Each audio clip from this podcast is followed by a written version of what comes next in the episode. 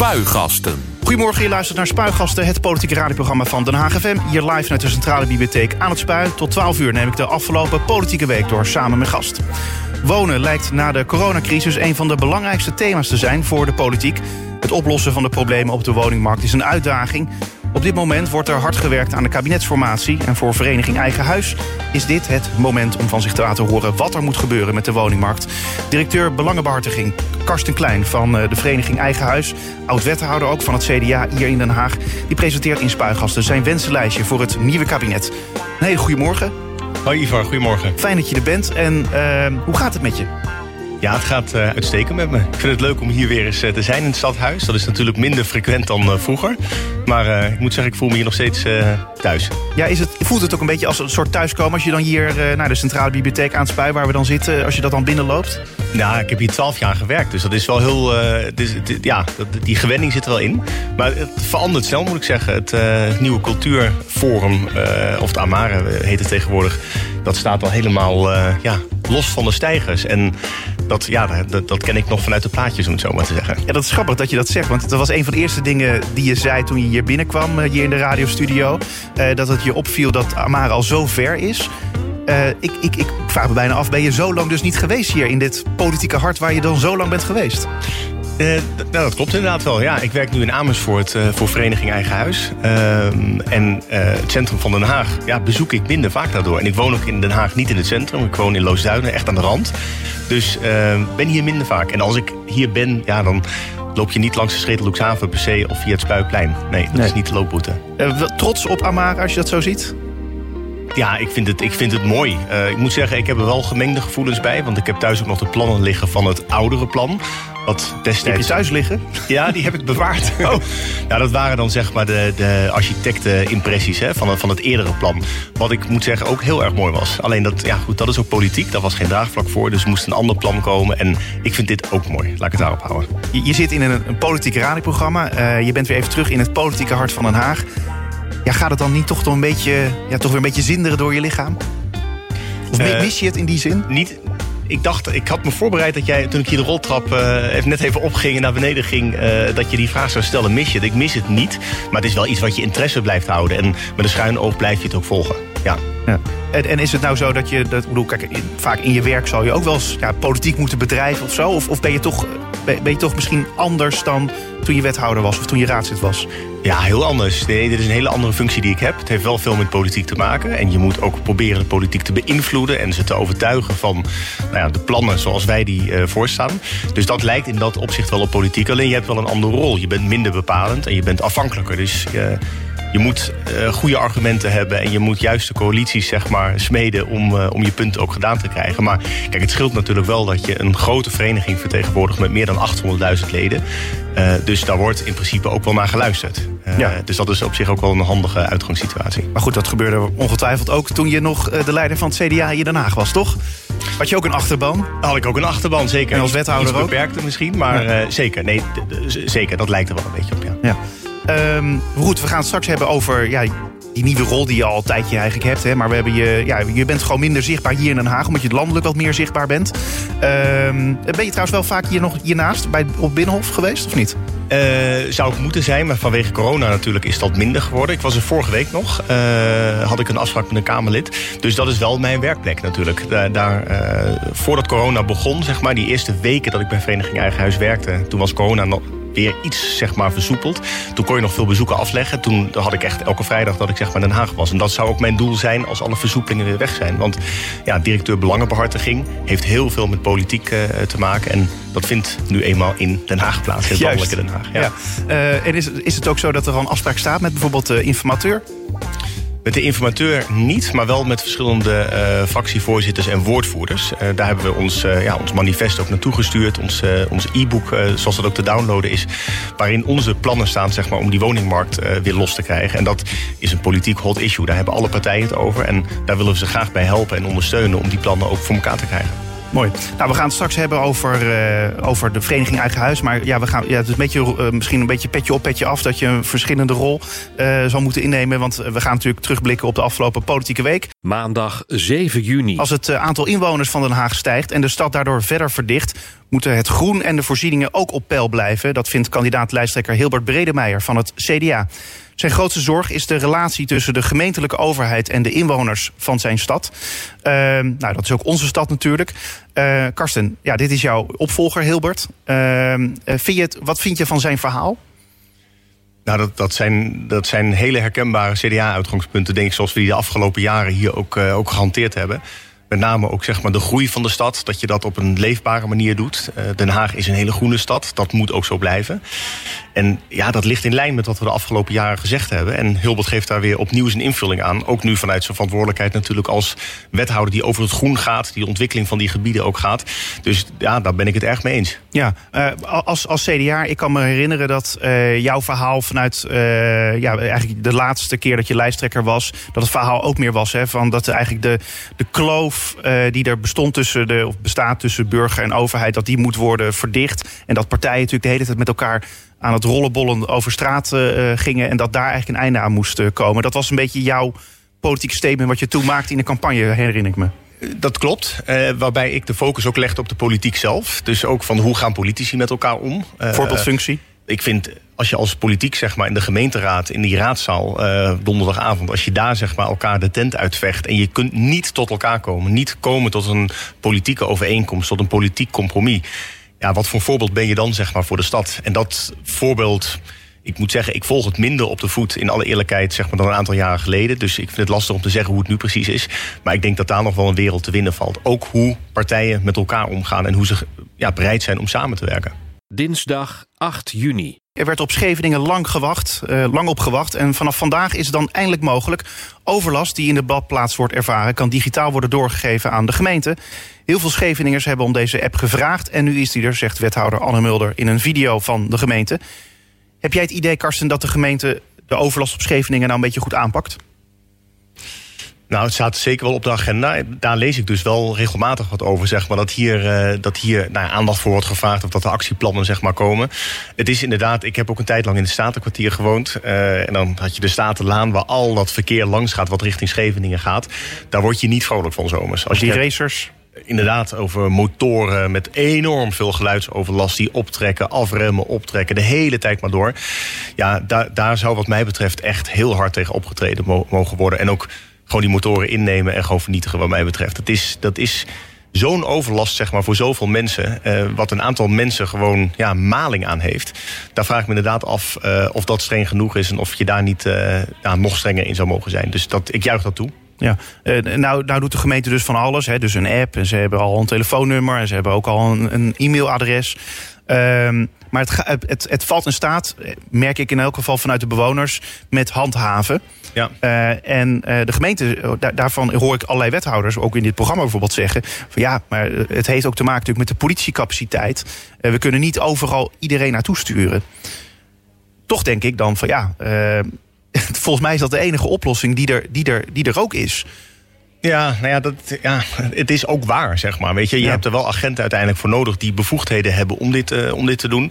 Ik moet zeggen, wel wat ik hier zeg maar van zie, ook op social media, ook als je die Scheveningse kanalen een klein beetje volgt, er wordt volgens mij wel gehandhaafd op dit moment. En het zijn allemaal de bekende plaatjes van overlastgevende mensen, vaak met vieren in hun auto, ramen open, over de boulevard. Ballonnetje erbij. Ja, ja wellicht. En dat, dat, ja, dat, dat, dat wil je niet, zeg maar. En dat, die mensen moeten zich ook gedragen. En volgens mij neemt de, de gemeente dat wel serieus en wordt er ook wel tegen opgetreden. Maar politiecapaciteit is daar natuurlijk wel relevant bij. Ja. En als dat niet genoeg is, ja, dan moet je misschien parkeerplaatsen opheffen... of het gewoon moeilijker maken dat mensen daar naartoe komen. Want uiteindelijk, ja, je, je kan het niet tolereren. Er wonen ook mensen in deze stad. En daar moet je met z'n allen ook ja, een evenwicht in vinden wat leefbaar is. Ja. Is er nog iets anders te bedenken dan handhaving... voor ja, het oplossen van dit probleem? Ja, dat, dat, vind ik lastig. Uh, Want er wordt wel eens gezegd van ja, weet je, handhaven is niet altijd alleen maar de oplossing. Het, moet ook gaan om uh, bijvoorbeeld uh, voorlichting. Of dat je de mensen die naartoe gaan, dat je, dat je die iets anders biedt. Ja, kijk, als je het hebt over parkeren en over dat soort praktische zaken, dan kun je natuurlijk oplossingen voor hebben. Dat je goede routesystemen hebt en dat je de, met de beprijzing zeg maar zaken doet. Maar gewoon overlast geven, uh, geluidsoverlast of snelheidsovertredingen, dat gaat alleen maar volgens mij met, met handhaving. En daar moet je gewoon streng tegen optreden. Ja, je bent zelf ook nog stadsdeelwethouder geweest van Scheveningen. Klopt, ja. ja. Had je in die periode, voelde jij toen eigenlijk ook al dat het een beetje borrelde? Nou, ik, in die periode was ik meer de havenwethouder, zeg maar. Dus daar heb ik me veel meer op geconcentreerd. Die, volgens mij wordt die wel een beetje gemist nu. Maar dat is een waarneming die ik zelf natuurlijk doe... omdat ik dat vier jaar lang gedaan heb. Uh, ik voelde toen wel... Ja, in badplaats voelde ik dat toen ook wel opkomen... dat er wel overlast was, ja. Ja. Zeker Het is toch eigenlijk gek hè, dat, er dan, uh, dat wij dat allemaal al een beetje aan zagen komen... en dat op een gegeven moment komt het een soort, soort boiling point... en dan ja, dan pas grijpt, grijpt de gemeente in. Had bijvoorbeeld niet in die periode hadden het. Ja, misschien dat er toen ook al wel wat maatregelen zijn genomen hoor, weet ik niet. Maar, nou, die uh, zijn er genomen, Ivar. Dat, uh, die ik ga ervan uit. Ja. ja. die zijn er ook zeker genomen. Maar het is de vraag, oh, kijk, dit, dit blijft een aandachtspunt voor de gemeente. En het is de vraag of het hier nu ook mee is opgelost. Uh, dat, dat moet de toekomst uitwijzen, ik weet het niet. Woensdag 9 juni. SGP-leider Kees van der Staaij die vindt dat er opnieuw gekeken moet worden naar een coalitie van VVD, CDA, D66 en ChristenUnie. Hij heeft die suggestie vanmorgen spontaan bij informateur Mariette Hamer neer, neergelegd. Hij wees erop dat diplomaten in het buitenland het vreemd zeggen te vinden dat de huidige regeringscoalitie bij de verkiezingen zetels heeft gewonnen, terwijl er ondertussen een ingewikkelde en langdurige paringsdans wordt uitgevoerd. Uh, VVD-leider Rutte die zou het liefst een nieuwe coalitie vormen met de huidige vier regeringspartijen. Dat zou onze voorkeursvariant zijn, zegt hij in het NOS-formatievlog Rondje Binnenhof. De ChristenUnie, daar kunnen we goed mee werken, zegt hij. Uh, nou, hoe aanschouw jij dit, uh, deze paringsdans, om maar zo te noemen dan? Ja, ik, ik, denk dat partijen het zichzelf vrij lastig maken, zeg maar. Je zucht er ook al een beetje bij zelfs. Ja, joh, dit is, dit is zo'n zo'n ingewikkeld, uh, ingewikkelde situatie, zeg maar, waar we nu in zitten. De ChristenUnie die, die, die de, de VVD-leider uitsluit paar weken later, ik weet niet precies exact, daar weer op terugkomt. Uh, D66 die in een soort verkiezingsroes zeg maar, uh, alles anders wil hebben, allerlei eisen stelt en daar ook weer nu een beetje op terug begint te komen. Het werkt allemaal niet zeg maar, bevorderlijk voor een, voor een constructieve samenwerking. En ja, dat maakt, het, dat maakt het lastig. Het is geen gekke beschouwing dat je zegt... deze coalitie heeft gewoon een meerderheid... en waarom zou die niet verder gaan? We hebben hier in Den Haag ook van 2010 tot 2014... hebben we een coalitie gehad die we in 2014 hebben voortgezet. Omdat die meerderheid er gewoon nog steeds was. En je moet ook een beetje praktisch blijven. En, en ik denk ja, dat dat gewoon heel goed zou kunnen, zo'n coalitie. Uh, zeg jij dit nu even als CDA, neem ik aan, toch? Ja, ik zeg het als Karsten en ik ben ook CDA, ja, dus ja, gewoon mijn mening, Ivar. Nee, oké, maar goed, ik weet niet wat de mening van Vereniging Eigen Huis is. Maar uh, als het gaat om, om nou ja, de mening van, van Karsten... Uh, zie jij dan dus deze vier partijen ook als jouw voorkeursvariant? Dus VVD, CDA, D66 en de ChristenUnie... en niet bijvoorbeeld meer over links? Ja, weet je, daar voorkeursvariant dit kan. En die andere kant kan ook. Je kan ook het heeft ook voordelen zeg maar, om met linkse partijen samen te werken. Maar, als je het over verduurzaming hebt, als je het over sociaal beleid hebt. Alleen dan moeten ze het wel willen. En dat, dat, dat blijkt nu gewoon nog heel erg lastig. En ze moeten bij elkaar komen. Ja, maar dat, dat ligt nog niet gebeuren. Dat ligt aan al die personen. En kijk, de enige op wie jij nog een beetje invloed misschien kan uitoefenen is Wopke Hoekstra. Stel dat jij nou Wopke Hoekstra bent. Wat zou jij dan doen? Nou, dat vind ik een hele lastige vraag. Ik denk dat we bij het CDA meer problemen zeg maar, spelen op dit moment. Uh, dus nee, daar heb ik geen advies voor, eh, Ivar. Donderdag 10 juni. Nou, dan gaan we naar het volgende CDA-probleem. CDA-Kamerlid Omtzigt die heeft zijn partij in een vertrouwelijk document harde verwijten gemaakt. Het is via het dagblad De Limburger naar buiten gekomen. De krant heeft een memo van 76 pagina's in handen. Dat is geschreven door Omtzigt voor de commissie Spies... die onderzoek doet naar de interne lijsttrekkersverkiezing binnen de partij. Hoekstra vindt dat het stuk heel veel vragen oproept... en dat wil hij allemaal eerst bespreken. Uh, ik kan me voorstellen, Karsten, dat het voor jou geen fijne tijd is om CDA te zijn. Nou, nee, dat doet je wel pijn, zeg maar. Dat het, dat het zo, uh, zoveel oneenigheid op dit moment bestaat. En dat het ook zo op deze manier naar buiten komt. Dat is, dat is niet goed. Dat is evident niet goed. Het is voor de partij niet goed. En het is nu ook, denk ik, voor een nieuwe coalitievorming, zeg maar, is dit, uh, is dit niet goed. Um, en ja, dat kan ik alleen maar betreuren, zeg maar, als buitenstaander en als partijlid. Ja, ik denk dan wel, hoe heeft het zover kunnen komen? Nou ja, kijk... Um, Wat is jouw analyse? Ja, Pieter Omzicht is al jarenlang een heel gewaardeerd Kamerlid. Uh, het is de vraag of die door iedereen gewaardeerd wordt. Uh, ik denk dat je wel jezelf de vraag moet stellen... hoe wordt er binnen een partij omgegaan met andere geluiden... met mensen die anders denken, die net even anders zijn zeg maar, dan het gemiddelde. Um, dat, daar moet in de partij wel ruimte voor zijn, vind ik. En daar moet je op een goede manier mee omgaan. En zorgen dat ook andere geluiden erbij horen. En dat hoort natuurlijk bij een partij die in het midden staat... heb je andere geluiden. Je hebt niet een extreme flank waar een partij zich op richt. Het is een brede volkspartij, dat wil je zijn. En ik vind dat, dat een partij ja, ook een leiding moet hebben, zeg maar... die dat soort verschillende geluiden ook omarmt en zorgt voor verbinding. Want als een partij de samenleving wil verbinden, dan moet ze zich eerst zelf verbinden. En ja, dat is hetgene zeg maar, wat ik erover kan zeggen. En ik hoop dat ze Pieter Omzicht zeg maar, hierbij kunnen houden. En dat je inhoudelijk naar zo'n rapport gaat kijken. En dat je gaat wikken en wegen van wat vinden we hiervan? Wat is hiervan terecht en wat is, wat is hiervan niet terecht? En dat, ja, dat is voor mij onmogelijk om te wegen. Ik heb het een beetje doorgekeken, zeg maar, wat, er, wat erin staat. Er zijn dingen in, denk ik, die ik herken. Die ik nu net ook noem. Van hoe wordt er omgegaan met een ander geluid. Maar er staan ook dingen in waarvan ik denk van ja, dit kan ik me absoluut niet voorstellen. Zoals bijvoorbeeld dat uh, partijsponsoren dat die invloed hebben zeg maar, op een verkiezingsprogramma. En dat Bobke Hoekstra daarvoor gevoelig zou zijn. Ja, dat, dat gaat er bij mij zeker niet in. En dat, ja, dat moet je tegen elkaar afwegen. En dat is zo jammer dat dit nu op straat ligt dat je, dat je zo'n discussie dan intern al niet meer kan voeren. Want de beelden zijn alweer gecreëerd. Ja, uh, nou is het nog wel zo dat jij het hebt over... nou, moeten kijken of uh, Omtzigt nog bij die partij kan worden gehouden. Maar er zijn ook al heel wat bronnen binnen die partij... die zeggen van, ja, uh, dit is onhoudbaar deze situatie. Omtzigt moet eruit. Ja, dat, dat weet ik niet. Dat is er allemaal van horen zeggen. Ik weet niet of iemand dat gezegd heeft. Ik, ik kan me wel voorstellen, dit maakt het er niet beter op, zeg maar. Dat je nu zo'n stuk buiten hebt liggen, uh, waar iedereen kennis van neemt. En dat, dat krijgt ook weer een eigen dynamiek. Hè? Van dit is nu gezegd, dit vindt omzicht blijkbaar. Terwijl je daarover interne discussie moet voeren. En dat iemand gehoord moet worden, dat er wederhoor plaatsvindt. Dat je uiteindelijk zegt van nou, dit zijn de lessen die we eruit trekken. Maar dit, nee, sorry, dit vinden we daar niet van.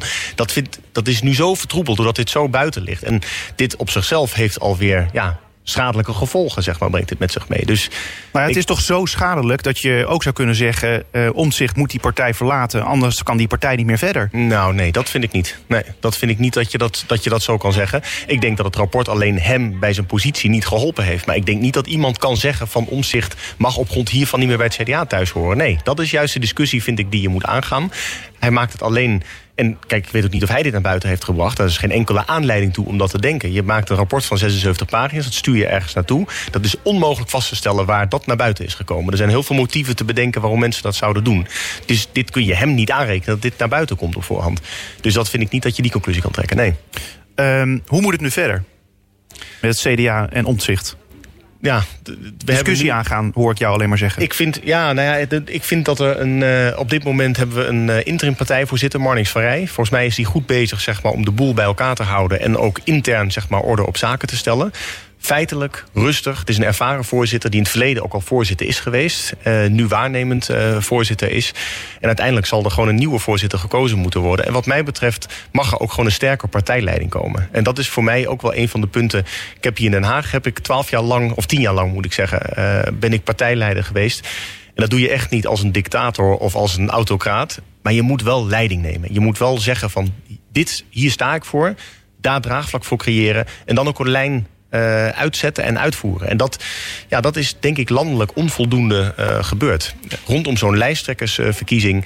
ik denk dat daar eerder duidelijkheid moet zijn. Wie willen we daar nou eigenlijk echt hebben? En dat er met die personen gesproken wordt. Dat er gezegd wordt, we willen jou daar graag voor hebben. Ga dat nou alsjeblieft doen. En dan denk ik dat er veel minder problemen waren ontstaan dan die we nu hebben. Dat is niet een goed verlopen proces geweest. Waar we denk ik nu nog steeds last van hebben. Heb je ooit zoiets meegemaakt als de situatie die zich nu hier voordoet? In de zin van dat, dat, dat de spanningen zo hoog oplopen binnen het CDA? Nou ja, ja in 2000, uh, toen was ik nog maar net lid, maar in 2002 met Jaap de Hoop Scheffer en uh, Marnix van Rij destijds waar Balken uit naar voren is gekomen, dat was ook niet een hele stabiele situatie. Dat was ook een situatie waarin, waarin uh, het niet duidelijk was, zeg maar, wie echt nou ja, de lijnen uitzette zeg maar, in de partij. En daar is het CDA uiteindelijk ook weer uh, goed uit naar voren gekomen. En dat, dat, ik geloof dat het CDA wel veerkrachtig is en dit ook wel weer aan kan. Alleen er moet wel een cultuur ook ontstaan van de macht, de macht debat zijn intern. En dat is iets wat niet helemaal bij het CDA uh, nou ja, altijd zo gezien wordt volgens mij. Vrijdag 11 juni. De Haagse politiek wil dat Parkpop gewoon in het Zuiderpark in Den Haag blijft. De organisator die maakte anderhalf jaar geleden bekend het gratis toegankelijke festival naar het Malieveld te willen verplaatsen. Onder meer omdat het beter bereikbaar is. De gemeenteraad wil echter dat het stadsbestuur er alles aan doet om het festival op de oude vertrouwde plek te houden. Wat vind jij? Moet Parkpop in het Zuiderpark blijven of niet? Ja, qua gevoel zeg ik ja. Ik denk wel, daar is het ontstaan. Het was destijds het grootste uh, openlucht, gratis openluchtfestival van Europa. Dat is inmiddels niet meer. Maar die plek is volgens mij wel heel erg verbonden met, uh, met Parkpop. En ja, dat zou ik wel een goede zaak vinden als het daar zou blijven. Ja, nou zegt de directeur van de organisatie... die noemt eigenlijk de verhuizing uh, naar het Malieveld onvermijdelijk... omdat het festival zich verder moet ontwikkelen. En hij wil ook een beetje landelijk publiek aanspreken. Ja, dat krijg je wel op Malieveld, misschien eerder dan Parkpop. Ja, maar het is de vraag of je dan niet de identiteit, zeg maar. Ja, precies, in het Zuiderpark. Het is de vraag of je dan niet de identiteit van het eh, festival ook te veel uh, aantast. Maar ik denk als een organisator aangeeft, zeg maar, dat hij in, nou ja, dat die de randvoorwaarden mist of dat hij in de problemen komt, ja, dan moet je een ander gesprek met de gemeente aangaan en kijken hoe je dat oplost. Ja, moet de gemeenteraad zich hier eigenlijk wel mee bemoeien? Wat vind jij?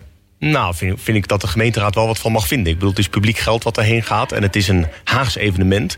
Mag je wel voorwaarden aanstellen. Ja, alleen de vraag is dan, ja, dat, het is een rekbaar begrip hè, van, uh, van ja, een Haagse evenement. En uh, straks gaat de gemeenteraad overal iets van vinden. Ja, ze ja, mogen overal gaat, iets van vinden. Er gaat ook publiek geld heen. Ik weet niet exact hoeveel, maar ik denk wel een paar ton, zeg maar, wat, uh, wat daarheen gaat. Daar mag een gemeenteraad wel iets van vinden, in mijn ogen. Zaterdag 12 juni. Bedrijven en personen die belangeloos hielpen bij de non-profit stichting van Siewert van Linden, die beraden zich op vervolgstappen. Nu blijkt dat die achter hun rug miljoenen verdienden.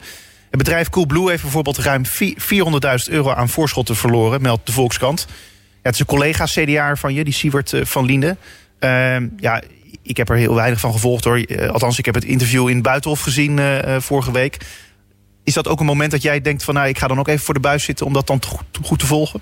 Ja, ik heb dat wel gekeken. Ik vond het ook goed dat hij daar ging zitten en dat hij daar niet zeg maar voor wegliep. Um, ik, um, ik denk de kwestie, heeft hij zich anders voorgedaan uh, dan hoe het zeg maar gegaan is? Heeft hij zich voorgedaan als een filantroop en heeft hij uiteindelijk hele andere afspraken gemaakt, bewust of onbewust? Ik durf daar geen uitspraak over uh, te doen. Ik vind dat echt een hele ingewikkelde. Ik had zelf ook nog de indruk op een gegeven moment dat dit zo groot werd dat hij daar misschien zelf van geschrokken is. En dat hij eerder had moeten zeggen van ik verdien hier veel te veel aan en dit kan niet. Ik denk dat hem daar de crux in zit. Wat ik vind, wat, uh, en ik vind ook zeg maar dat je daar dan ook verantwoordelijk mee moet omgaan. En deels dat ook moet teruggeven gewoon. Ik bedoel, als dat zo boven je pet gegroeid is, wat niet in verhouding staat tot je inspanningen, vind ik dat je daar goed naar moet kijken.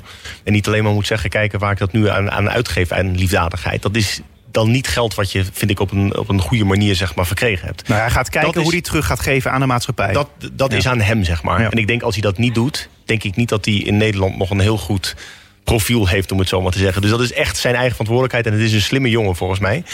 Uh, maar wat ik wel ook onderbelicht vind, is ook de rol van de opdrachtgever, van het ministerie van VWS. Daar hoor ik vrij weinig over. En kijk, mijn constatering is ook, er was blijkbaar zo'n grote paniek om hulpmiddelen te krijgen. Dan komt er iemand die dat kan leveren, die het ook heeft geleverd, tegen uh, prijzen zeg maar, die van tevoren zijn overeengekomen. Kwaliteitsniveau mogelijk ook, hè, wat, wat is overeengekomen dan vraag ik me wel af wat dan ook zeg maar, vanuit die kant daarvan wordt gevonden. En waarom je daar nu zeg maar niks van hoort. Want je ziet het nu, vandaag stond in de, in de, in de krant... de Algemene Rekenkamer, die kijkt naar de rechtmatigheid. Het is heel veel niet rechtmatig uitgegeven tijdens die crisis. En daarover moet het debat gevoerd worden. Is dat reëel of niet in zo'n crisissituatie? En ik denk dat deze daarbij hoort. Dit is in een grote uh, onder grote druk zeg maar, is het tot stand gekomen. Die hulpmiddelen waren er niet. Dan komt er iemand die dat doet. Ik denk dat zo'n ministerie ook naar zichzelf moet kijken en denkt van ja, als zo iemand dat voor elkaar krijgt, waarom kunnen we dat dan niet zelf? Ja, uh, toch is dit ook natuurlijk weer een zaak waarin het CDA ook geraakt wordt. Ja, omdat hij, omdat lid is geweest van de programmacommissie, daar heb je gelijk in. Ja. En, ik en weet wel dat het niet. hij Hugo de Jong natuurlijk ook bij betrokken is, ook CDA. Ja, dat klopt. Ja. Doet de partij ook weer pijn. Ja, maar goed, weet je, kijk, als je in, in, in deze tijden, zeg maar, ook Hugo de Jonge, die op deze momenten, zeg maar, leiding geeft aan zo'n grote operatie, dat daar dingen misgaan uh, en dat je daar, zeg maar, enorm onder het vergrootglas ligt, ook dat hoort erbij bij verantwoordelijkheid dragen. Het klinkt altijd in de positieve zin, ja, we nemen verantwoordelijkheid, et cetera. Dit is verantwoordelijkheid dragen. Dat betekent ook klappen opvangen, geraakt worden en door iedereen, zeg maar, soms ook gewoon, ja, beschimpt worden hoort erbij. Moet wel verantwoording over worden afgelegd. En, en de zaken die niet goed zijn gegaan, moeten daarin ook gewoon helder aan het licht komen. Dank, tot zover het weekoverzicht. En meer nieuws vind je op onze website Den www.stand.nl. Spuigasten. Wonen lijkt na de coronacrisis een van de belangrijkste thema's te zijn voor de politiek. Het oplossen van de problemen op de woningmarkt is een uitdaging. Op dit moment wordt er hard gewerkt aan de kabinetsformatie. Voor Vereniging Eigen Huis is dit het moment om van zich te laten horen wat er moet gebeuren met de woningmarkt.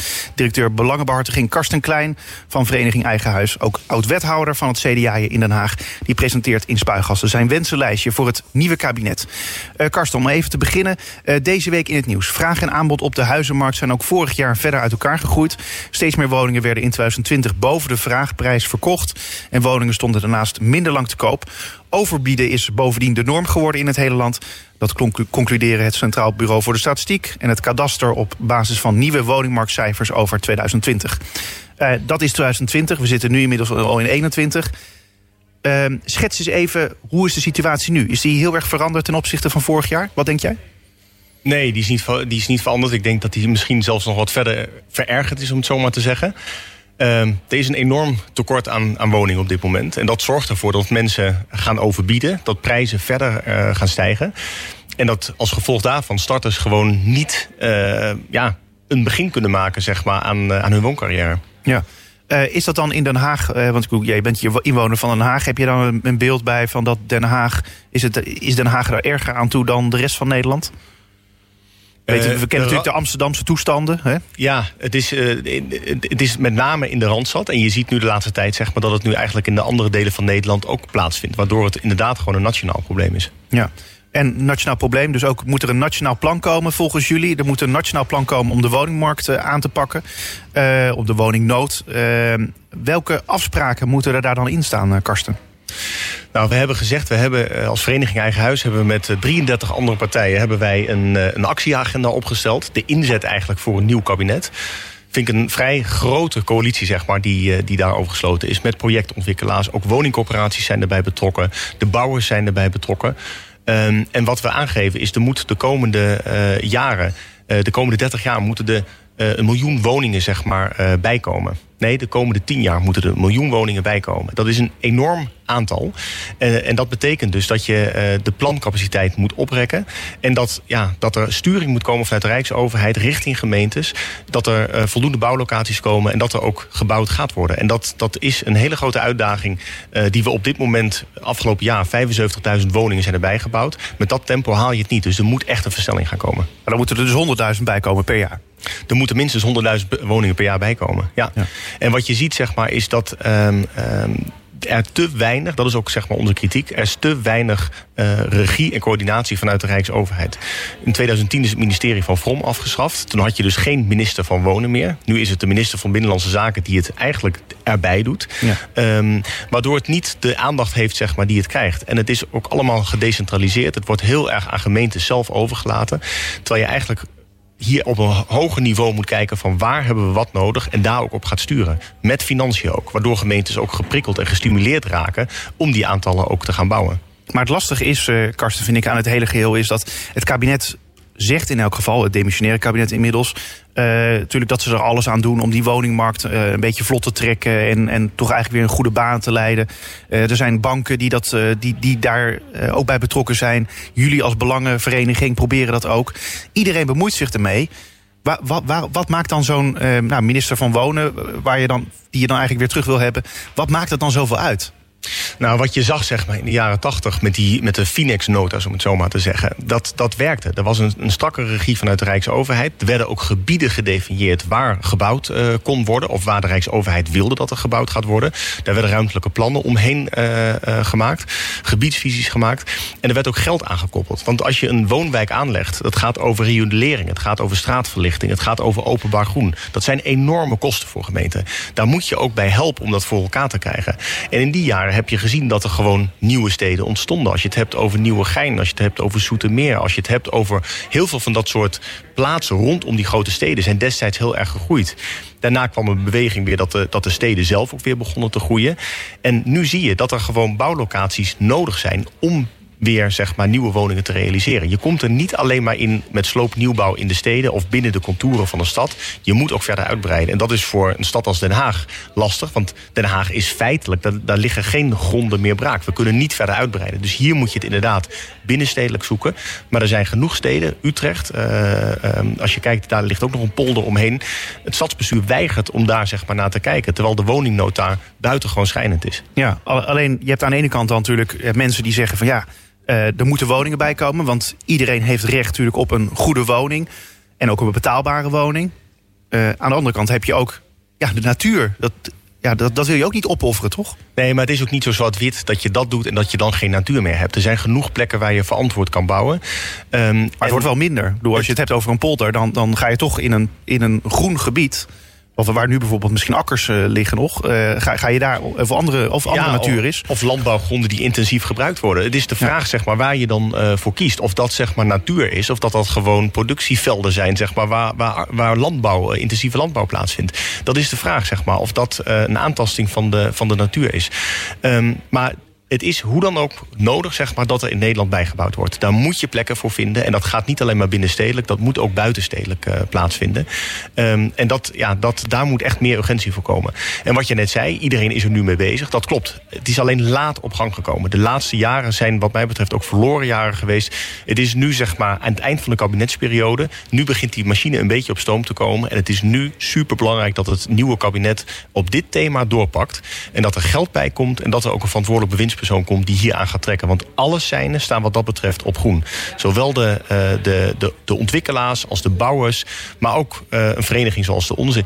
Iedereen pleit ervoor, er moet nu wat gebeuren. Want ja, starters komen gewoon niet aan bod. En dat heeft op een gegeven moment ook gewoon nadelige maatschappelijke gevolgen. Zoals? Nou, als je niet zeg maar een eigen. Kijk, in mijn ogen, in mijn visie ook, is een, een eigen huis. Dat moet voor zoveel mogelijk mensen toegankelijk zijn. Je zal goedkope woningen moeten bouwen en je hebt duurdere woningen. Maar het heeft heel veel voordelen dat je ook een eigen huis kan bezitten. Het kan een spaarpot zijn uh, voor later. Uh, je bouwt er vermogen meer op. Vastgoed is in dat opzicht natuurlijk iets wat heel duurzaam uh, is. Daarnaast heb je ook huurwoningen nodig. Dat staat buiten kijf. Voor heel veel mensen is dat super belangrijk. Daar zijn we ook een groot voorstander van. Maar je moet uh, jonge mensen, ook starters, moet je de kans geven om ook een woning te kunnen bezitten en daarin zeg maar later ook door te groeien. Ja. En dat is nu gewoon heel lastig. Nou, nou zijn natuurlijk wel allerlei maatregelen, hè, zoals uh, de hypotheekrenteaftrek, ruime le leennormen en subsidie, voor, subsidie voor starters. Uh, maar overdrachtsbelasting niet Overdrachtsbelasting, precies. Ja, dus, dus er zijn wel allerlei ja, stimulansen om die woningmarkt natuurlijk een beetje vlot te trekken. Maar ook dat is nog niet genoeg. Nee, maar dat, het, probleem is zeg maar, dat je dat. Uh, dat het tekort aan woningen er gewoon is. En dan werken dat soort stimuleringsmaatregelen ook niet. Kijk, en ik pleit niet voor het afschaffen van de hypotheekrenteaftrek... want die is al veel kleiner en veel beperkter... en die geldt voor steeds minder mensen geldt die eigenlijk. En die aftrek is van 50 naar, wat is het nu, ergens in de 30 procent... de maximale aftrek daarvan. Dat is een steeds minder beslag. Daar, daar zit hem niet de oplossing in, zeg maar, om, om dit probleem op te lossen. Er moet gebouwd worden. De rente is sowieso al heel erg laag. Dus, dus geld lenen is op dit moment niet, zeg maar, het allergrootste, allergrootste probleem het aanbod. Dat is wel het allergrootste probleem. Ja. Uh, als het gaat om het aanbod en, en jouw wensenlijstje voor het kabinet, uh, is het dan zo. Maar ga ik even invullen hoor, maar dan ga ik van jou horen wat het antwoord is. Uh, maar ik ben dan benieuwd. Wil jij dan dat het kabinet bijvoorbeeld plekken gaat aanwijzen waar we bijvoorbeeld nieuwe steden of nieuwe woonwijken gaan, gaan bouwen? Uh, en daar dus ook budget voor vrijmaakt? Of hoe zie je dat dan voor je? Nou, ik vind dat daar meer regie op mag zitten. Het, het, wordt nu een beetje overgelaten aan gemeentes van... kom maar met je plannen. En als je goede plannen hebt met die woondeals... dan willen we daar wel aan mee betalen. En ik zou zeggen van kijk samen met die gemeentes... wat kan je doen? En richt daar ook aan de voorkant meteen ook zeg maar, uh, geld voor in. Als je het hebt over Almere, als je het hebt over de, ook over de Flevopolder... dat kan enorm gebouwd worden. Maar dan ben je wel afhankelijk van infrastructuur. Dan moeten de wegen zijn, dan moeten de treinverbindingen zijn... dan moet je daar ook dat mogelijk maken. En dan zullen gemeentes daar ook aan meewerken. En daarin maar, je doet het samenspel tussen Rijk en gemeentes is daarin cruciaal. Maar je doet nu bijna, Karsten, alsof de Rijksoverheid daar, daar bijna niet bij betrokken is. Alsof de Rijksoverheid gewoon pas een beetje met de armen over elkaar zit... en pas in actie komt op het moment dat de gemeente iets wil uh, bouwen. Uh, nou, als je het zo gechargeerd wil zeggen, dan is het antwoord daarop dat, ik, uh, dat het in die richting inderdaad wel gaat. Dat ik dat wel vind. Dat dat, is het zo dat ernstig? actiever zou kunnen. Ja, ik denk dat het echt het. Deze ministerie, zeg maar, afgeschaft. Die echt ging over de ruimtelijke planning, over de ruimtelijke ordening. Dat, daar zul je naar die variant moet je toch weer toe. Dat de overheid ook durft te zeggen van dit willen wij in Nederland. Er wordt een visie neergelegd die ook boven gemeentegrenzen uitgaat. Je kan niet alles op gemeentelijk niveau bepalen. Want dan zegt de ene gemeente ik wil dit wel de ander zegt ik wil dit niet. En wat komt er dan uiteindelijk tot stand? Soms moet je een bovenliggend, uh, uh, bovenliggende oplossing zeg maar, creëren. En ik denk dat daar zeg maar, die visie en die sturing van de Rijksoverheid heel erg nodig is. Ja. Zijn er nou nog andere wensen? Want uh, nou ja, we hebben het net heel eventjes gehad hè, over dus de overheid moet meer regie hebben. er moet de minister van Wonen weer terugkomen. en bijvoorbeeld de hypotheekrenteaftrek die moet gewoon eigenlijk hetzelfde blijven. Ja, die zouden we ongewijzigd willen laten, inderdaad. Nou, dan moet voor senioren moet er meer gebouwd worden. Uh, er, er, kunnen ook tijdelijke woningen zeg maar, gebouwd worden. Want als je kijkt naar de demografische ontwikkelingen... op een gegeven moment zal, zal ook de bevolking wel weer afnemen. En zal, zullen er ook weer woningen beschikbaar komen. Of in ieder geval plekken beschikbaar komen die herontwikkeld kunnen worden. Dus het is ook niet allemaal dat je dit voor de eeuwigheid hoeft te doen. Deels kan je het ook met tijdelijke woningen zeg maar, invullen. Maar er, ja, er zal capaciteit bij moeten ja, capaciteit bij. Uh, nou, nou, zie je natuurlijk dat er in Den Haag bijvoorbeeld uh, de verkamering wordt aangepakt. Aan de andere kant denk ik ook weer van ja, daarmee zorg je juist ervoor dat er meer woningen eigenlijk uiteindelijk zijn. In aantallen dan, hè? De oppervlakte is dan nog steeds hetzelfde.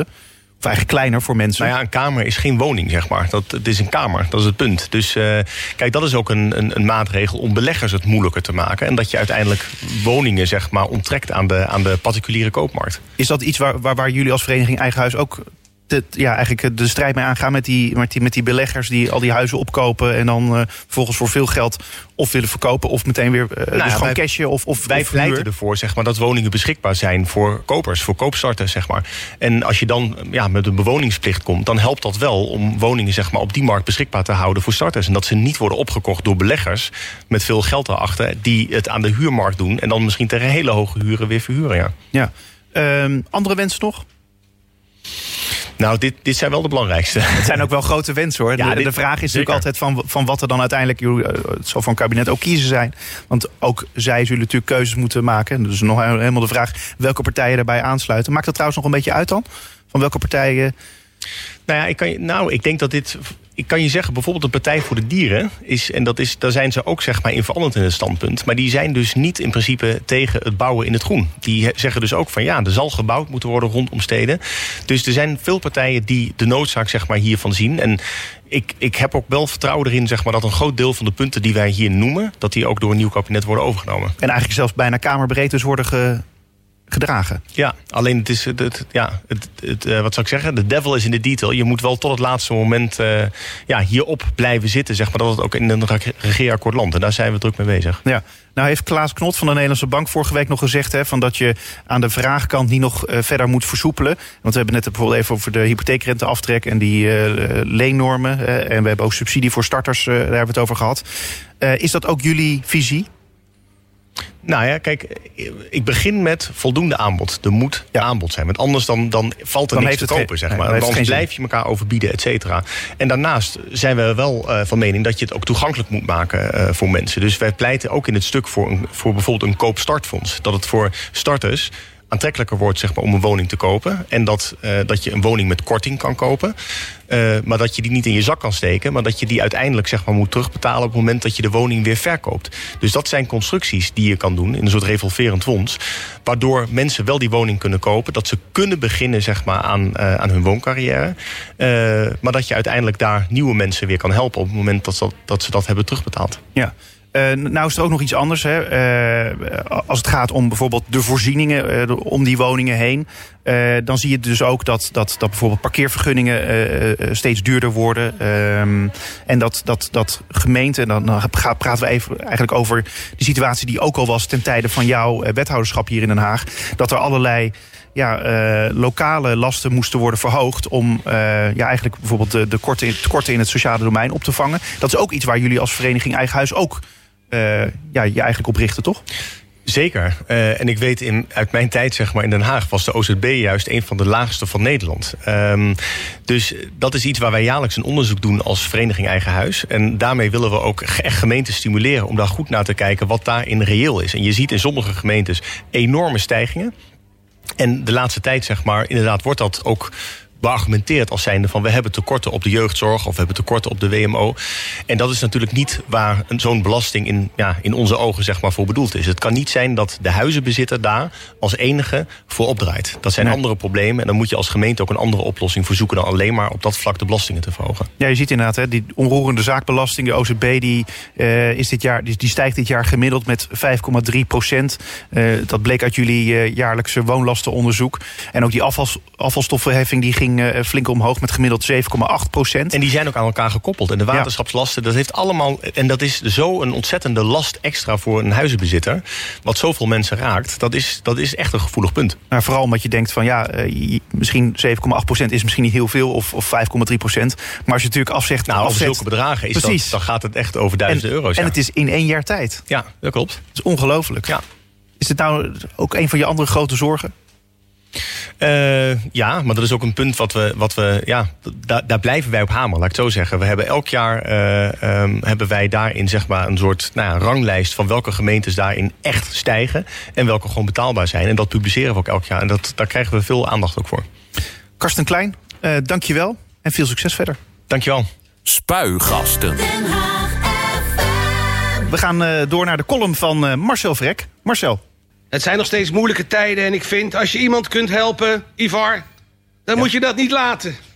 Neem die arme Siewert van Linde. Nou ja, arm, laten we zeggen de geestelijk arme Siewert van Linde. Dit voorheen onschuldige embryohoofd kan al zijn met ondeugdelijke mondkapjes verdiende zilverlingen nergens kwijt. Zelfs kankerfondsen weigeren zijn bloedgeld. Dan denk ik, oké, ondanks alles is die Siewert toch een mens... van een fatsoenlijke partij als het CDA. Niet waar? Dan acht ik het mijn christenplicht om te zeggen... ja, Siewart, kom dan maar hier met die miljoenen. Dan zal ik mij er wel over ontfermen. Ook verdrietig is dit alles voor het CDA... waar Pieter Omtzigt even het idee kreeg... dat hij uit het middelpunt van de ellende dreigde te raken. Daar heeft hij inmiddels wat aan gedaan. En dankzij een zorgvuldig uitgelekt memo weten we nu ook... dat er in die partij niet alleen bijbelse woorden gesproken worden...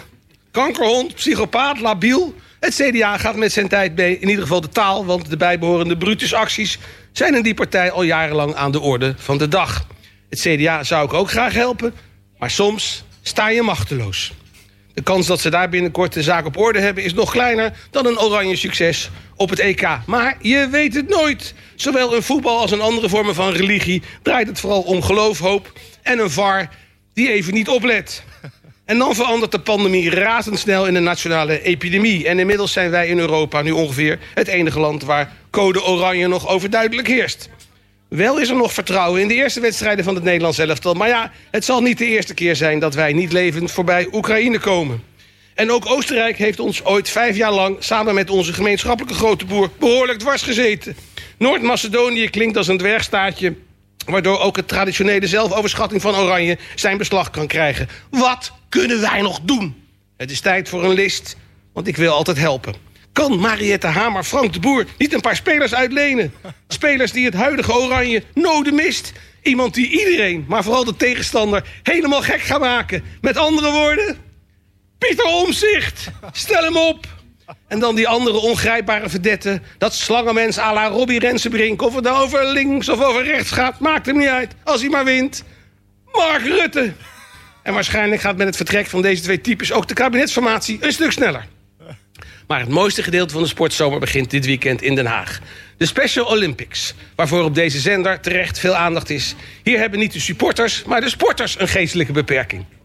En hier worden echt prestaties geleverd die ons tot voorbeeld strekken. Hier is het niet alleen maar Sitius, Altius, Fortius. Hier gaat het niet alleen maar om de snelste, de hoogste en de sterkste. Ik ken deze wereld van nabij. Hier tonen mensen zich als de onbaatzuchtigste, als blijste en als liefste. En noem dat maar een beperking. Laten we ervan genieten, want, en dat is ook een troost... de dingen gaan weer snel voorbij. Deze week was er in Nederland een zonsverduistering te zien. En dat was niet omdat prinses Amalia een gat in de lucht sprong... omdat ze cum laude geslaagd is. Was dat trouwens Niels Ivar? Ja, als een lid van het Koningshuis iets slims doet, dan is dat Niels. Zeker nu blijkt dat Amalia, de gulle Amalia... eerder een lieverd dan een sievert is. Veel voorpret, tussenpret en napret was er rondom die zonsverduistering... maar het was voorbij in een zucht. Zo gaan die dingen. Dus nogmaals, laaf je aan het goede. De hoftram rijdt weer door de stad. Ik vroeg me af hoe dat eten in die tram zou gaan met die mondkapjes. Maar het blijken mondkapjes van Siewert te zijn. Daar kan je zo doorheen eten. Siewert, waarvan in deze rare wereld niet uit te sluiten valt... dat hij binnenkort door BNN-VARA als urgente nieuwe presentator... van de vooravond wordt gepresenteerd. Hou je Haags, geniet van het goede... en kom dus bijvoorbeeld, ik, ik noem maar wat... volgende week donderdag half negen... naar het optreden van Verrek en Plezier... voor het eerst in 100 jaar in Theater Papijn. Tot snel. Marcel Vrek, dankjewel. Dit was Spuigasten voor deze week. Bedankt voor het luisteren. Tot volgende week.